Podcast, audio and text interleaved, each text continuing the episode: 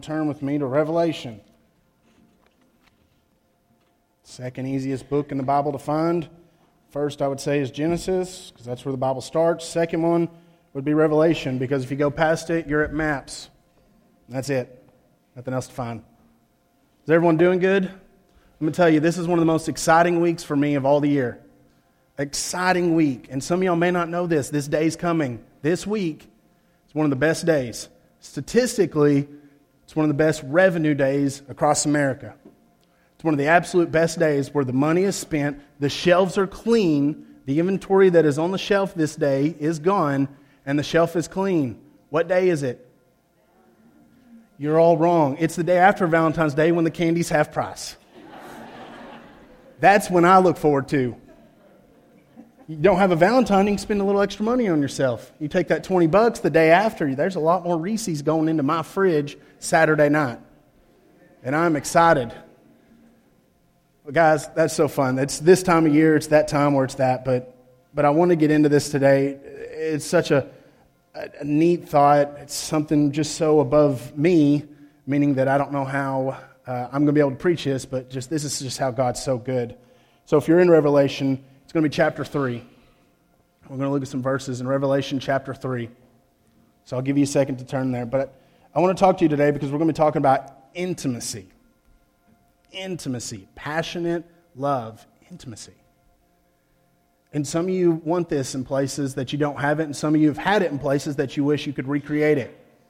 Maybe you've got a friend, a family member, someone that you used to be close to, and, and you want a relationship, and and you have one with them as friends and colleagues, but you want it to go deeper. You want it to go to the next level. You know, for me right now in my life, uh, uh, being in my 20s and single, you know, intimacy to me, you know, and dating means getting past the first date and going deeper.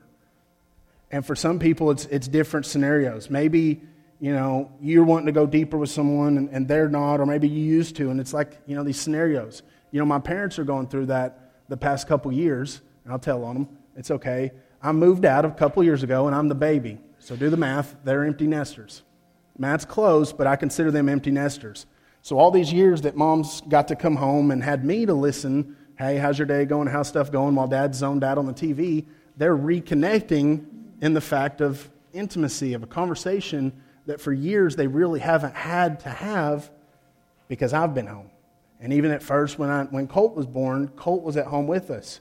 So there was Colt, how was your day? Drew, how was your day? Hey, Tommy. And it went like that. And, it, and now that we're not, it's digging deeper. It's an intimacy that's digging deeper, reconnecting. And some of you may have been or going to be soon in that empty nester. Some of you it may be, you know, let's think back in high school. I know over here with the youth and stuff is how many times I had a crush on a girl, either from here or another school, and I wanted to date and I wanted to get serious, high school version of serious, but she wouldn't. She wouldn't go deep. She wouldn't go that much deeper. Usually the girls that, you know, tried that too were nice. They were respectful. They were distant. They were respectful enough to say, oh, hey, thanks, you nice. Thanks for the compliment. But distant so that things didn't get too close. So many times we treat relationships like that. Maybe it's in your marriage. Maybe you've gotten to a point where, you know, intimacy, love, just talk and conversation is great loving friendship that's just so biblical and great. But now with kids and with work and with things, you just say hi as you're both crossing paths, going to bed, shower, and trying to get that few hours of sleep before the kids are awake again. And, and that's missing, and, and it's been there. And you're nice to each other, and you're polite, and you're respectful, you're husband and wife or something, but you're distant. You're not really that close anymore. And we get to that because I see so many people do that, that all these scenarios, we want to dig deeper. We want something deeper. It's a natural tendency for our emotion, for our human side, that we want something deeper, that we want to dive into something deeper. And as we get into that, we see that sometimes people are respectful and they're polite, but they're distant. They're not intending for it to go as deep as you want it to get to. They'll tell you hi, and they'll be respectful and nice and go through you know, social protocol of hey and everything and how you doing, a Facebook message and right on your wall when it's your birthday, but not really much depth to that. Like I say, they're polite and they're kind, but they're distant. I'm going to tell you something if you don't already know. Your heavenly Father and mine, who encourages us to call him Heavenly Father and to treat him and understand that he is the Father that loves us. He wants an intimate relationship with you that's deeper than a social protocol of hello or just attending church. But so many times we treat him the same way that we treat these other relationships. We're kind, we're polite, but we're distant. So many times God wants deeper, and we're just not willing to go there. We're willing to attend church for an hour, two hours, come on Wednesday nights, come on events, but we're not really willing to go deep and dive into that. And there's so many examples in the Bible the prodigal son who goes and leaves and runs off and takes his, his half and goes and leaves and ruins it and burns it and comes back, and the father who, instead of being some father, lashes out at him and makes him work and, and eat with the pigs and everything else that, that he'd been doing, throws a party. Just, I'm so excited that you're back in my life.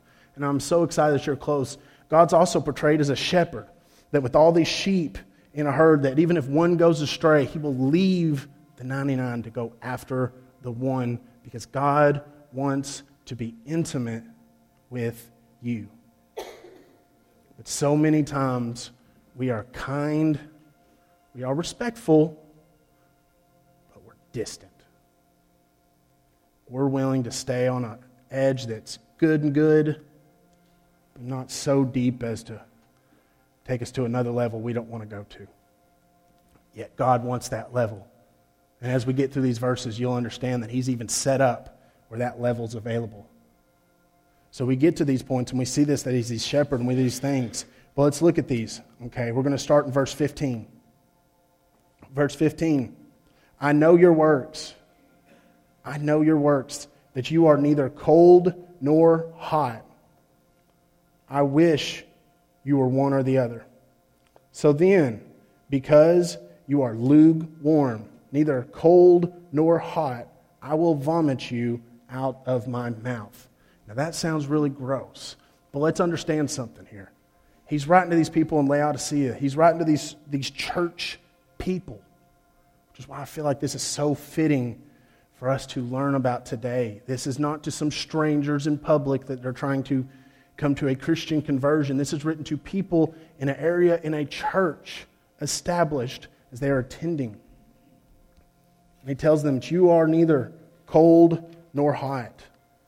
When we look at this in verse 17, verse 17, we see, Because you say, I am rich, I have become wealthy, and have need of nothing, and you do not know that you are wretched, miserable, poor, blind, and naked.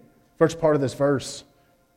Because you say, I am rich, I have become wealthy, and I have a need of nothing. Because your life's going so good, you and me, you and God, don't have to dive to that level. Maybe your bank account's doing all right where the mortgage isn't behind, and maybe the bills are paid. Maybe at Christmas you actually got to buy the good gifts. And you feel like because those things are going so stinking good that you and God are good and you don't need to go anywhere else with Him. Because you've got all this provided and all this taken care of that y'all two are good. But then we get to this. You see this in this verse, the second part. And do not know that you are wretched, miserable, poor, blind, and naked. Ooh. But what we see here is, is things aren't as well as you think they are. Okay? You're neither hot nor cold. You're lukewarm. You're in the middle. You're in the chill zone. You're just chilling. You're not doing anything else. You're not on fire and serving me, but you're not out talking against me either. You're attending church, and that's it. You're in a, I'm good, I went to church today, and everything's fine.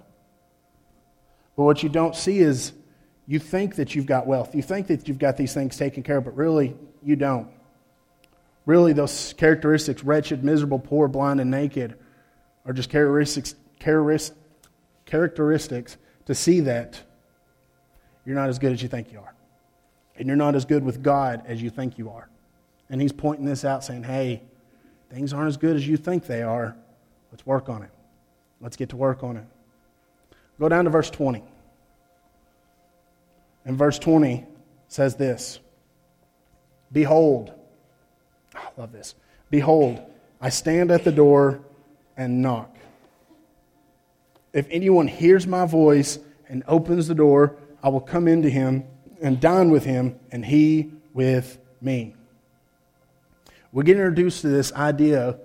Some people may not even think of this as an idea.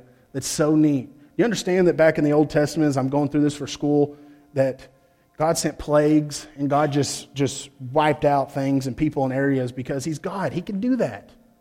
He has all this power that He could just spread disease, worse than this coronavirus, worse than anything else. If He wanted to, He could do it. And He could do it again. We get introduced to this philosophy that He knocks. Why would He knock? He's God the one that you're respectful to, the one that you're polite to. Why would he just knock? The reason is this knocking introduces us that God wants but can't force us to love him. He could send a plague that hurts you, he could send things that kill you, he could send things that make you fear him. But he cannot force you to love him. That's optional. So we're introduced to that right here in this verse. In verse 20, he knocks at the door of your heart and says this Behold, I stand at the door and knock. If anyone hears my voice, hears his voice, and opens the door, I will come in and dine with him, and him with me. He desires a relationship not built on respectfulness or polite because those things are probably going to have God sitting in your mind. He's looking for intimacy because he wants to sit at the throne of your heart. Because that's the seat that was made for him. And only you can put him there. He can't put himself there. If he kicked in a door and forced himself in, would that be love? No, that'd be fear. He leaves it an option because he desires so much with you relationship built on intimacy. But indeed, there's times where nowadays intimacy is replaced with religion. And in this, we see that religion kind of becomes a formula. You know, if, if you do that, uh, the formula is this go to church, pray over your meals, pray if you get called out in class, check in on Facebook, you know, pray for forgiveness when you've sinned really bad, and you know, pray when you're sick and really, really, really, really, really need something. That's kind of it. God's a tool. God's a, a tool to use when things aren't going like you want or things aren't going like you need. You just kind of treat him like a religion. You're still respectful, you're still polite. But in this way of choosing religion over intimacy with God and just saying that I'm just going to say that I'm good with God because I went to church and I'm good with God because I prayed over that meal and I'm good with God because I gave a hundred bucks. Come on now. That's not what he's looking for. He's looking for something intimate. But we stay close enough to him now when we need him, but not so close that he's included in everything. So we get to this. If you want to turn with me, we're going to go to one other spot in John chapter 16.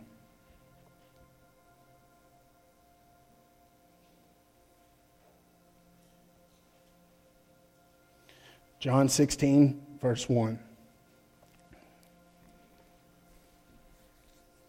This is what I'm saying is the danger of being religious, of saying God's a formula and God's here for my needs and God's here for me to feel good and feel better and do good and feel just super excited when I give 100 bucks, 20 bucks, a dollar. Instead of a relationship built on intimacy where you understand the love that God wants with you. So I'll give you one more second. If you're there, say, I got it. All right. If you need me to hold up, say, hold up. All right. John 16, verse 1 says this These things I have spoken to you, that you should not be made to stumble. They, the religious people, they will put you out of the synagogues. Yes, the time is coming that whoever kills you will think that he offers God service. And these things they will do to you because they have not known the Father nor me.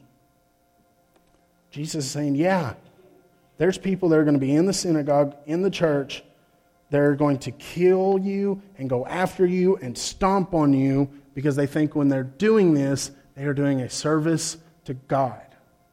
And they're doing what God wants. And we see this so much that we get known that the, the big problem here I see is in verse 3. If you want to see it right here, is what I see is the biggest problem in this. Not verse 2 where it says, Those who ever kill you, but in verse 3 it says, And these things they will do to you because they have not known, known, known the Father, nor me. Not respected the Father, not understood the Father, known the Father. Which knowing someone comes to a point where you take hey and hey and make it into a relationship. And how are you? And how are you really doing? And here's how my day went. To a deeper level these people that he's talking about here in these verses are doing this because they have not known the Father or me. And I got to thinking, it didn't say because they have not tithed to the Father, they haven't attended church once a month for the Father or special services, they haven't volunteered once a year. It's because they have not known. They're polite, they're kind, but they're distant. And if you don't know the Father, then the Father is a stranger to you. And if the Father's a stranger and he wants this relationship and he wants this intimacy and he has this thing called his will and he has this thing called his plan and these things he wants for you, how can you know that if he's a stranger to you? You have to know him more than just being polite and respectful. Because God wants intimacy. He wants a deep, loving relationship with you. And we see this that when He's a stranger, that we do things.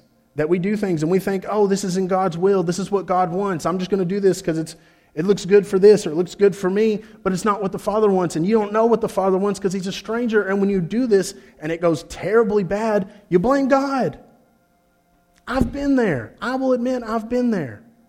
Where I've said, man, why did this not work? And why didn't this happen? And God, I thought this is where you had me and I thought this was going. And He said, hey, I would have told you that's not going to happen if you'd have just asked me. I would have told you not to do that or to go through with that if He would have just asked me. We treat Him like strangers at times because we're worried about so many things. And how can you blame something on someone you really don't know? How can you blame, oh, this didn't work, so it's God's fault? But you ain't talked to God in weeks. You've been in a room when someone else has prayed over a meal, and you might have prayed over a meal. But how can you really know what God's wanting if you haven't talked to Him? And people think today that God gets super excited when you just show up and you listen to some 27 year old kid preach a sermon for a little bit and then you go home, check in on Facebook, and you're good. And then that makes you good for the whole week. Wrong. There's more to God than these pews. And there's more to the God that I serve than this building. And if you haven't explored that and you haven't tried that, maybe on a Monday, maybe on a Friday, you should pray and dress up and put some attention towards God like you do on Sunday mornings to get in this room and see where God enters your life there and see what He's willing to do there. See where He's willing to meet you. See, intimacy with God, or even if you're thinking just with a person, maybe I've said one of those examples at the beginning of the empty nesters or the family or something, and maybe you're not thinking about you and, and God per se, but you're thinking of a specific relationship in your life. I think there's three very, very important things that we do and need to do to have intimacy, intimacy with God or with someone that you want a deeper relationship. And the first one is you've got to give time. Real, authentic, just me and you time. And instead of personal time, people count this church service and listening to me for a little bit, listening to Daniel and the worship team and the announcements and checking in on Facebook as your time with God. This is corporate. I'm talking personally in your life. Personal time with God is needed to build a relationship that is on intimacy and not just being polite and respect. Next one. This one's difficult for some people. Transparency, just being clear. You got to be honest. You got to be honest. You got to be honest with God. You know, you can't go one day and someone makes you really mad and your blood pressure's steaming and your face is red and you go to God and say, God, I'm a little frustrated. God's up there like, No, you're not. You're mad. I can see it. Why are you being mad and going with this problem and you're going to come to me and say, I'm just kind of frustrated? You're missing out. But the thing is that some people struggle with, with transparency is they don't want to offend God. They don't want to be clear.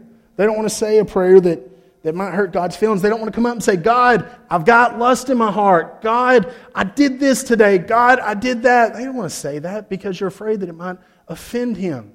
You'll be afraid that He'll go, Oh no, I can't believe you did that. If you've ever done that today, let me give you a little secret. He already knows. He already knows. You don't even have to tell him, and he already knows. Like any good, loving father, he just wants you to trust Him and love Him, to come to Him. Be clear with Him, be transparent. You know, you can't have an R rated problem in your life and pray a PG level prayer. You've got an R level problem in your life. And you understand with movies, that's, that's the worst stuff happens in R rated movies. You can't have those rated movies and be praying a PG level prayer. Just won't match. You have to meet Him with your problems, with where they're at. And the biggest one, number three, the biggest one that people struggle with, and if it's intimacy with God or it's intimacy with a person, is submission. Submission. Mutual submission, where my best is for you and your best is for me, and we're going to see where this goes and how this works. People struggle so much with if I dive in and, and come forward to God that, that He's going to take away my stuff and I'm going to have to quit doing this and I'm going to have to quit doing that, and that serving God and living for God means that I can't do this and I can't be that. And you miss out on, on some of the biggest things. We're scared that, that we do this, that God's going to be like, oh, yeah, and I'm going to take away your finances and I'm going to take away your big house and you're going to go to an old car that starts half the time and you're going to struggle for a little bit in my name. We're scared that that's really what's going to happen. We're scared that if we submit to God and say that we're going to live our life for Him, we're going to live for Him and walk with Him, that He's going to take and take and take. Let me tell you something. He don't need your permission to take your stuff. It's His anyways. But the truth of the matter is, He wants submission. But some people forget this worst part. They think that just like when I did this three years ago, almost four years ago, when I came forward and I said, I'm giving my life to ministry, God, I'm, I'm going to quit fighting you. And, and for those that have done it, you understand the wrestling that's going on in your head and the fight that I had for weeks in my own mind of, no, no, no, no, no, I'm not doing this. This ain't me. And I, I thought for a minute that when I came forth, that's me taking the first step. And for so many people, you may come up, and it may be this service, some other service, you may have already done it where you came up for salvation. You came up for rededication. You came up to say, My life's going to change and I'm going to do better. And you may have misunderstood and thought that that was the first step. I'm going to tell you it's the second. Truth of the matter is, is the mutual submission that God is looking for, the example that you can follow, He has already set in place for you. That Jesus Christ died on a cross, and that was God saying, I love you, and I want to be intimate with you. And so that you understand how much I want to be intimate, how much I want this loving relationship, and how much I want more for you.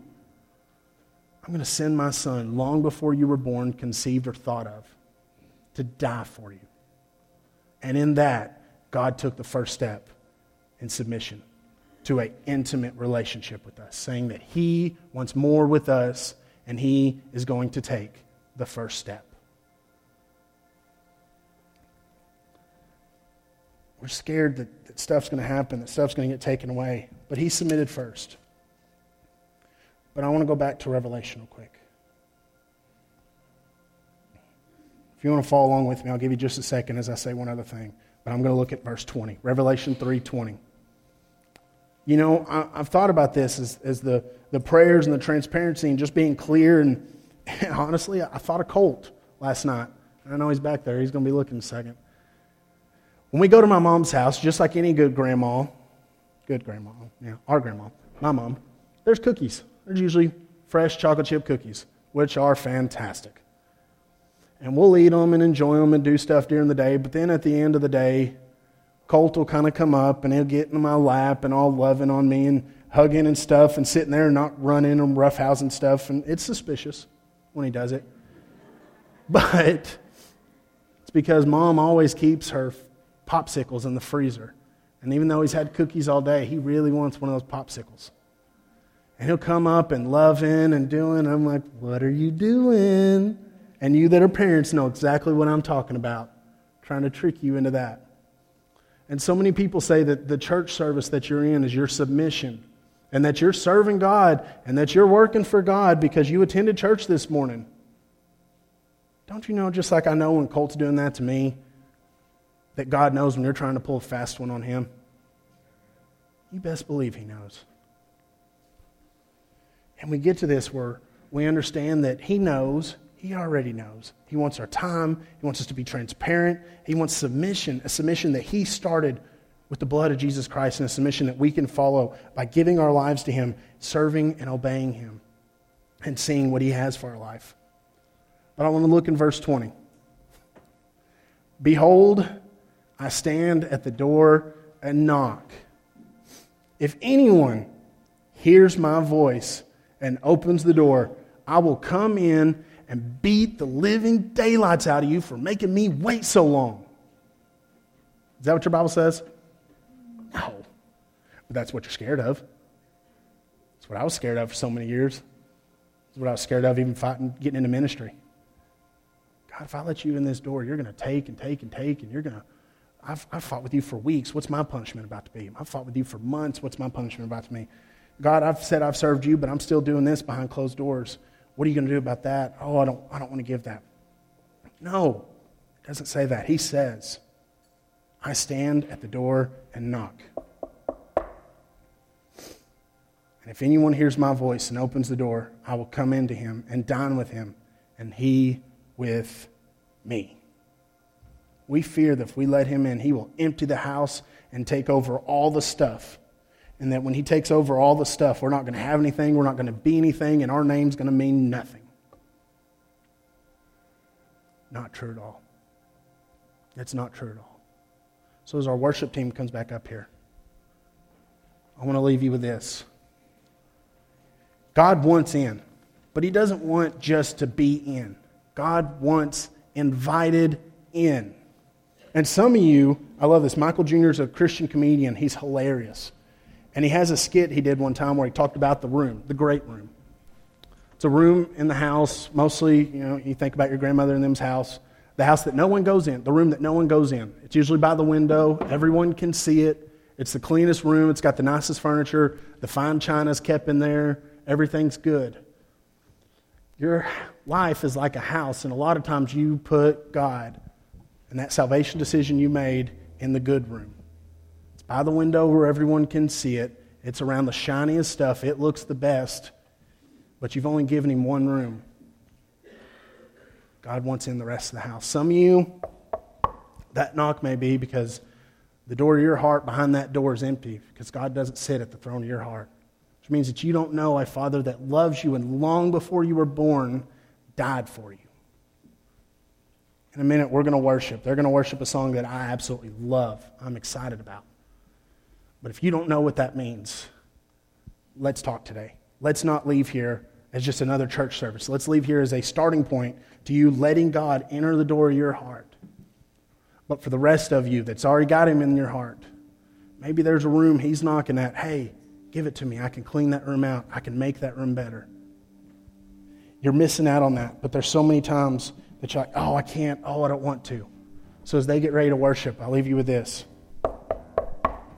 God's knocking. The move that comes next is yours. What are you going to do about it?